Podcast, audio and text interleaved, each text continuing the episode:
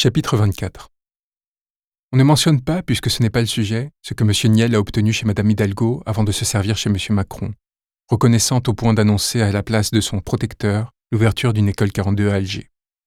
On ne mentionne pas la litanie délirante de politiques publiques mises en œuvre par M. Macron pour protéger ceux qui l'ont fait roi. Nous découvrirons cependant que le directeur de la rédaction de Mediapart, qui a opiné du chef à l'affirmation de M. Bourdin, savait que M. Arnaud et M. Macron étaient amis. Ne l'avait pourtant jamais publié, ni à Mediapart ni ailleurs.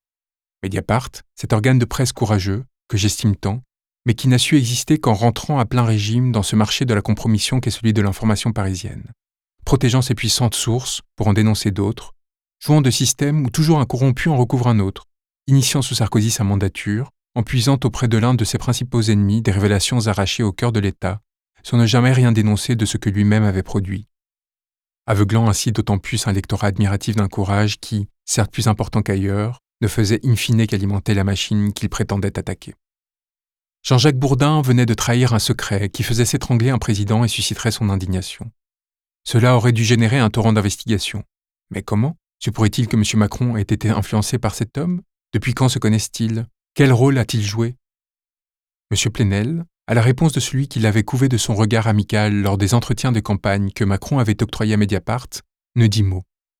Serait-ce parce que la conjointe de l'homme chargé d'étudier la caste chez Mediapart, Laurent Mauduit, avait jusqu'en 2017 le poste de directrice de communication dans l'un des groupes où M. Arnaud détenait ses plus importantes participations, Carrefour, et que l'on n'en avait rien dit? Ou parce que le gendre de M. Arnaud, Xavier Niel, avait investi dans son média, ce que lui et Fabrice Arfi tenteraient maladroitement de démentir alors que l'évidence s'imposait? Serait-ce parce que l'avocat de Mediapart, Jean-Pierre Mignard, fut un soutien majeur d'Emmanuel Macron, organisant l'une des nombreuses levées de fonds à la légitimité pour le moins discutable qu'il fit à l'étranger, en l'occurrence en Algérie?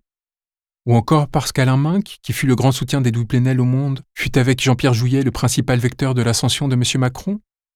On pourrait espérer qu'il n'en soit pas ainsi, car mon estime et mon admiration pour lui sont immenses, que Laurent Mauduit est, peut-être du fait de sa proximité avec ce monde, le seul à avoir eu le courage d'une critique radicale des médias, allant jusqu'à déclarer, révélateur, quelle rédaction se risquerait aujourd'hui à attaquer Bernard Arnault Et pourtant, Edoui Plenel ne cessa d'osciller, prévenant un peu tard, mais dès juillet 2017, des dangers d'une dérive autoritaire de Macron, après avoir appelé à voter pour lui entre les deux tours sur ce même fondement, se montrant indifférent à l'aveuglement de sa rédaction au sujet du pouvoir naissant, semblant ne jamais vouloir lâcher tout à fait celui qui n'avait pas cherché à arrêter.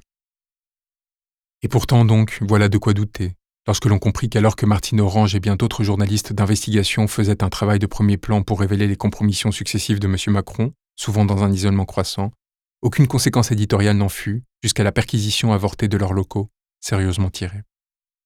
Voilà qui comprit là où l'on avait trouvé le plus à admirer, inaugurant des boîtes noires qui bientôt se feraient plus rares sous chaque article, ce qui fait l'horreur de ces conflits d'intérêts contre lesquels Mediapart s'est érigé en censeur, nous faisait douter. Sans vouloir y croire, Comment, restant intègre, ne pouvions-nous pas l'envisager? Car au-delà de ces suppositions s'impose un fait.